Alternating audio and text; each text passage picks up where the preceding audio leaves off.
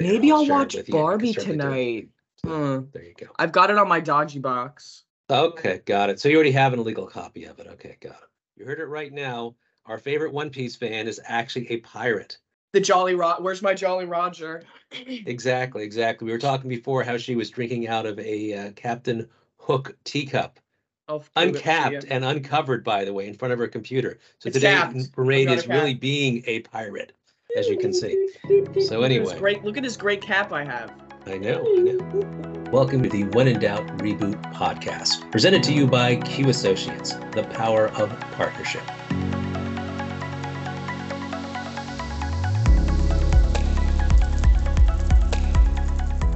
Hey, everybody. Today here. we have a special interview. Our computer scientist on campus, our CSC. Hello, Kiba. Where'd he go? Hi, Kiba. Hello. Good morning, guys. So Kiba is our computer scientist on campus, the CSC, and today he's on to talk about AI and what what uh, students are seeing currently on college campuses. So Kiba, why don't you tell the audience a little bit about yourself? I'm currently a freshman at Brown University studying computer science. The two pathways I want to get into are AI and design. And I'm currently on the outreach board of the machine intelligence community. And actually, next Thursday, so a week from tomorrow, we, we have the first workshop of the year. And it's one of the hottest new clubs at Brown. It debuted last year. I can't say for sure because I'm new this year, but from what I Mhm, mhm. understand it, and the turnout was huge for all three workshops last year. And most most of the people who attend these workshops who sign up and show interest through the interest forms are not even CS majors. It makes it it makes it really interesting to see that, you know, it's not it's not just the demographic of people that's interested in this topic. It really is everybody. Well, we're going to have to bring you back after a few of these uh, meetings to see what uh, the feedback is. What are the feelings around campus regarding AI in general? Is it is it Mm. optimistic? Is it pessimistic? Is it sort of wait and see? What is Neutral. It, uh, it's honestly a lot of everything. You have a lot of people who are just like, oh, it's the greatest thing ever. I hope it keeps going. It just helps me do my homework. Uh, there are people who are kind of in the middle about it. S- someone like myself, concerned about the more realistic um, negative impacts it might have. Its ethical dilemmas, taking away jobs, you know, all that stuff, like the future of what it might mean for different industries. Mhm. Um, and a, a big thing that is stressed here at Brown, like there's a AI safety team. From what Mhm. I've heard, it's more about like safe practices, ethical practices in AI, and just researching that. And uh, from what I from what I know, they're a very um, well established team. Sounds fantastic. Sounds fantastic. Did you see this uh, article I was reading? Apparently, Amazon is now using AI during football games. And the Amazon AI, if you could believe this,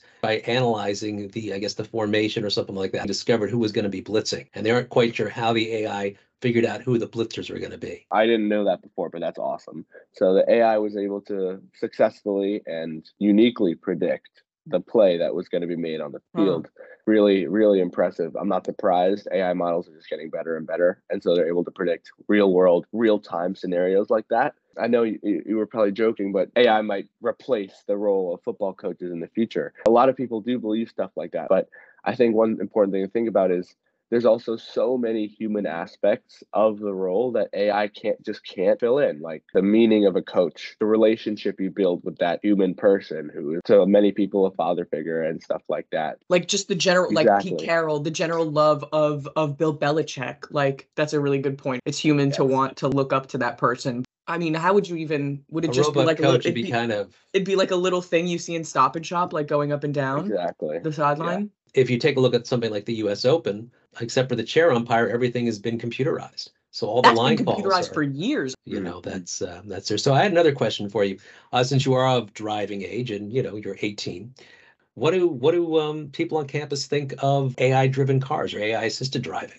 That that is a specific one that I haven't really encountered too much, but in general, I think the biggest brand what people think about that is Tesla, Mhm. obviously. And I've spoken to a lot of people who drive Teslas. I haven't specifically asked about whether they like to use the autopilot feature or the AI features or stuff like that. But there is a good amount of people on campus who do drive Teslas. how would you say people of your generation feel about getting into a taxi cab which may be a driverless taxi cab what are your thoughts on that and even Mairead, you can it looks like Mairead already has an opinion on it too so It's just scary. Like especially Kiba, I don't know if you've seen like on TikTok or just like in general. People get into these ride shares and there's no driver and they'll, you know, they'll be document. They're like, oh, this is so nice, like da da da.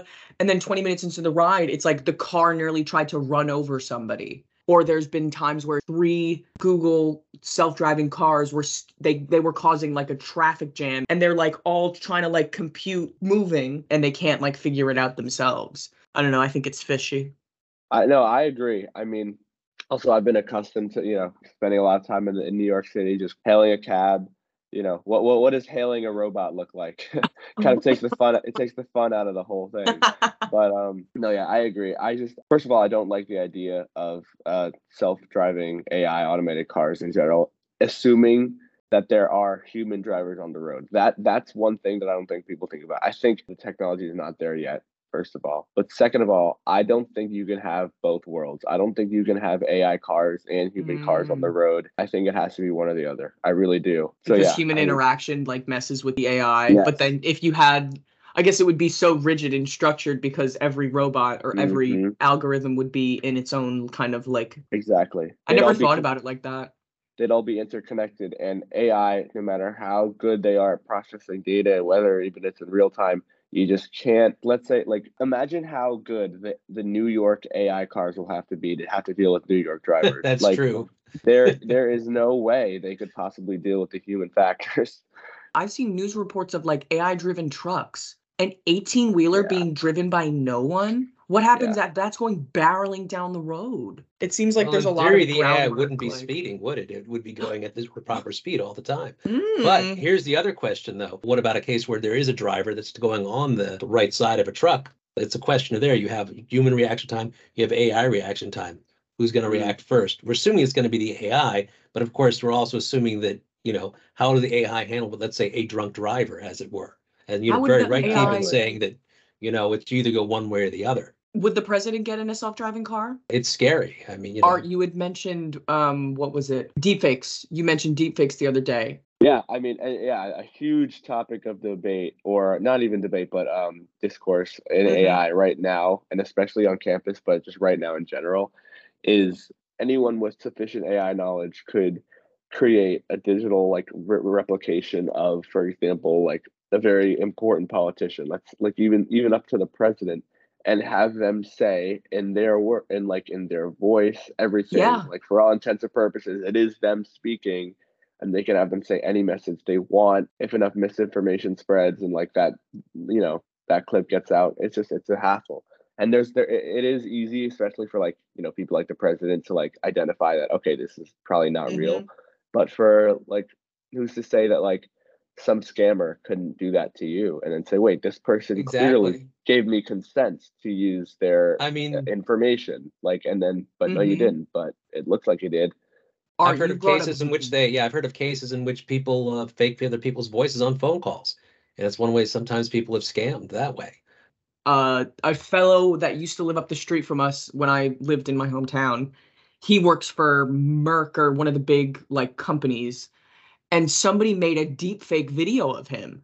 Wow. He had kind of gotten into like it wasn't their fault, but they sold their beach house and the people who were buying it were kind of like not shady, but it was like it was just a big mess. And I don't know if it was connected to that or if it was just some random crazy person making a deep fake video. So one of the reasons why I wanted to create this podcast was to have people of different generations speak on it, whether it's Ray, who's been out of college for a few years, or mm-hmm. Kiba, who's in college right now, just to see, you know, what the opinions of people are, what the feeling is of, of different people are, different generations in this very fast changing world of technology. Oh, yeah, for sure.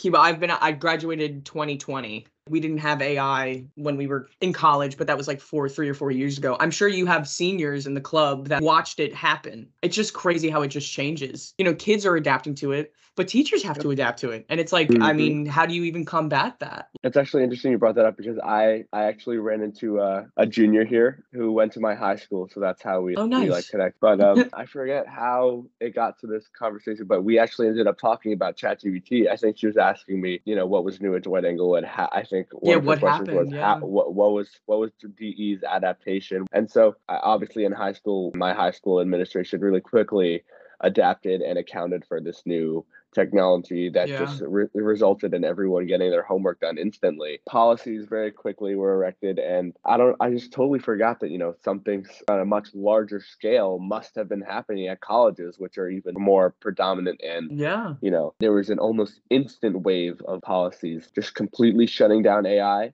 that's the thing like ChatGPT was such was such a revolution for everyone i think that's when everyone like it was such a mainstream realization of the whole world Yeah. like okay this is what's coming this An is this is injection of AI. this is amazing exact i exactly I, exactly and like the the initial response of educational institutions i think was just to to say no not at all not at all if we catch you using it no horrible it's all got to go and then eventually i feel like once the dust settled they were like okay this is unrealistic this is the poke future their head back out of their shell. Exactly. And I think now schools are saying, okay, you can use it as a tool, but it still has to be your work. Um, Correct. You can use it to summarize. You can use it to help you outline, to help you, you know, think of ideas, but you can't use it to create your own work. Yeah, and think of it with labs and with testing. You can have AI do a lot of iterations a lot faster. So it's doing all the iterations for you, but you're the one who came up with the theory, the observation at the end of the day. You're just using AI to maybe speed up the process a little bit. I have a twin, and she went to Ithaca, and she said that there were one of her friends is a she's a PA now, physician's assistant, not a production assistant. She was in medical classes in college, and she'd see. I mean, this was kind of before the time of AI, but she would see kids cheating in class in a medical class. I mean, like it just scares me. What Unfortunately, that's human nature sometimes, Yeah, you know. Absolutely, you um, know, getting the you know, taking the easy if way. you can take like, the easy way. But the one thing I will say this, oftentimes that what people think are the easy way or the shortcuts, they aren't shortcuts. They actually end up taking a lot longer time. My big concern with AI, just to bring it back to that, is Hmm. that it feels like maybe certain shortcuts are being taken, not necessarily by students, sometimes maybe by industry leaders. And I think uh, Kiba's right. I don't think it's going to be a uh, a Terminator style thing with AI, but certainly I think there are things that we could do to assist AI or to make AI work better as a tool going forward, and also to demystify AI as not being Mm. this all powerful uh, panacea that's going to solve everyone's problems. Yeah, there's still got to be a human aspect to uh, to any problem solution. I mean, AI can take you so far. It can give you the information you need. It can give you its own opinions, if that's even what you can call it. But at the end of the day, it is you making the decision. And one one little thing I'll say to your point about people taking shortcuts, I've seen firsthand people in my, uh, for example, my computer science class. Obviously, it's against the policy. And this and that's another thing. In CS classes, it's stressed immensely. We spent two class periods talking about the AI policies, making it very Oh, wow. clear to us. You're not allowed to use AI on any Mm. assignments. mhm. Any assignments. They're not just throwing the manual at you and saying like read it. They're actually no. thoroughly Yeah. making sure that you understand it. That's great. Exactly. And I've seen people not adhere to these policies. So they just they try to buy. It's like it's like the shortcut. It's like taking the easy way out. And do they Yeah, get found out? So far, no one's gotten found out to my knowledge. But my, my point was, I've seen many people use ChatGPT and ace their assignments. But then when Mhm. a test comes around, you're not pulling out ChatGPT in front of the professor. You're not saying like, okay, wait one sec, let me just pull it out to to solve this code for me. If you don't know how to do it yourself, what are you gonna do? That's something that people don't realize, and I don't think they appreciate that. I think I was just I was gonna ask if you know like by the sounds of it they're making the ChatGPT do the whole assignment rather than Mm. like oh they're stuck on one thing let me just see if I can ChatGPT might be able to because I know it's good for that but doing the whole thing I mean that's crazy. I just gotta Oh, say yeah. I'm happy I'm out of college and and I didn't have AI. I would have been one of these examples that you're talking about. I'm happy I'm out of Got it. to the that finals, yeah. me. Anyway, it's it's tempting to use. I mean, like with any tool, you know, it's So a tempting thing to use. yeah. You know, um, the thing that Kiba can also speak to is he's actually designed a little bit of has some design work in AI. So one of the things that people don't always realize is that yes, AI exists, but AI doesn't exist without a human being behind the scenes. And one of the big things about it is, is I know we've talked sometimes about garbage in and garbage out.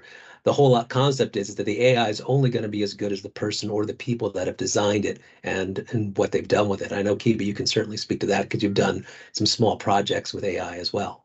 No, that's absolutely true. AI doesn't exist without humanity. And Mm. Some people believe that it's the next step in, you know, like evolution and well, that's up to your own uh, inference. But no, yeah, AI is really as only as good as the person who created it or the people who are maintaining it. It does have to be maintained as well. I think there's this notion that like AI can just be self-sustaining forever and then that's how this whole apocalypse style thing will come about. Oh, because it like learns from itself and becomes sentient. Exactly. AI theoretically it does learn from It's itself, learning, yeah. and uh, yeah, it, it it does. For lack of a better word, it does evolve in a way. Mhm. That's exactly right. Think of it this way: the over reliance on AI that people may be thinking about, it's not necessarily the the be all and end all. Again, I don't think it's a panacea because at the end of the thing, you could have AI running, you know, all these different systems and everything's doing great, and human beings are relying on it. Well, what happens when there's a blackout? What happens when the power goes down? And that's something Yeah. that I think is in never made in these debates is saying, you know what? If AI got to be too crazy, you could just shut the power off. Uh, during Superstorm Sandy, I lived in Jersey City, downtown Jersey City at the time, Damn. and there were people literally queuing up at the Target, which had uh, power generators plugged into it, just to get power to their devices. And that Mhm. was if they could get internet connection, which you may or may not have been able to get at that time. So we talk about, you know, we still haven't secured the grid and we still haven't secured power or energy. And that seems to be one of the things that we seem to be taking for granted at the time, thinking, oh, AI can solve this problem. But if there's no power, how can AI help us solve the problem? So it's a it's a bit of a paradox, I guess you could say. Mhm. I mean, it's a very interesting and valid point to bring up. I mean, for, uh, from from what I've heard and learned so far, I, I don't know how AI could exist anywhere else than the grid. And if once you take away the grid, there is no longer the AI. Um, Solar powered AI. It's just like a robot walking around with a solar panel on its head. But even what happens to the sun? What happens when the sun goes out? I had the thought humans are like AI. We have to sleep. I mean, some people don't sleep, but we still need to charge. We need the True. sun. Although But some like- people have tried to deny needing the sun since the pandemic, just staying inside all the time, you know, wearing their hoodies, being in front of video games. And, no, no, I'm kidding. Hey, uh, I mean, that would be me, but yeah, me like office camera, office camera. I'm talking like, with two glance. of them. No, anyway, I've been inside more than I'd like to say myself too. So I'm not going to. Uh, I'm not going to die. I need to get out in the sun some bit too. I need to get some vitamin D. We're gonna wrap it up with. We're gonna try and do a, a long-standing. Any, This is what they call the AP we'll test, them. as it were, because The AP. We'll call this the AP so- test. Art Pugash. It's not a test. Um, but what three devices would you bring on an island if you were stranded? But they can't get you off the desert island. That's the key thing. So Just keep you entertained. Hmm. uh, a radio phone. A radio. Like wait, what's a one that- radio phone? You know, have you ever watched World War Z? I might I might be using the Yes, wrong is that word. the one where it's got the big antenna? exactly? And he's Okay, able to that's call smart. from like the middle of the ocean. I'm Mhm. assuming that would allow me to communicate. Okay. Um, this wait, that's a great question. provided feel there's that's- someone else on the other line, at the other end of the line. But yeah. Oh, true. Dun, dun, true. dun. I Maybe guess a water like filter. okay. Yeah, water filtration system. That's oh, I didn't important, think about yeah. that. No, but yeah, radio phone, water filter. Uh, what's that? I now now I need some entertainment. There's no apps on your radio phone. Yes. And a Nintendo Switch maybe. Her. Okay. Yeah. That's Yeah. easy. There you go. can do a a Switch player as well. So I've got. Yeah. That's mine's in the other room. Yeah. Or a record a record player. A record player and like Yeah, let those cats cook records. on the island. Oh my god. Get jazzy with it. Perfect. so yes, you're now part of the you're now an honorary member of the Mairead O'Donovan, aka the Mod Squad. So thank you very much Thanks to for our joining. computer scientist on campus for. CSC Yeah. Kiba. thank you for having me. This was Mhm. Thank you for Thanks for being a guest. chatting. Being an excellent guest. I'm Mairead O'Donovan. And I'm Art Pugach. Thank, Thank, you you, for guys. listening to the WIDR podcast. If you like this podcast, make sure to give us five stars, leave us a review, and share it with your friends and family. Follow Queue on socials, which are linked in the description below. And if you have any topic suggestions, questions, or comments, leave them in the Q&A below. You've been listening to the When in Doubt Reboot podcast, brought to you by Queue Associates, the power of partnership.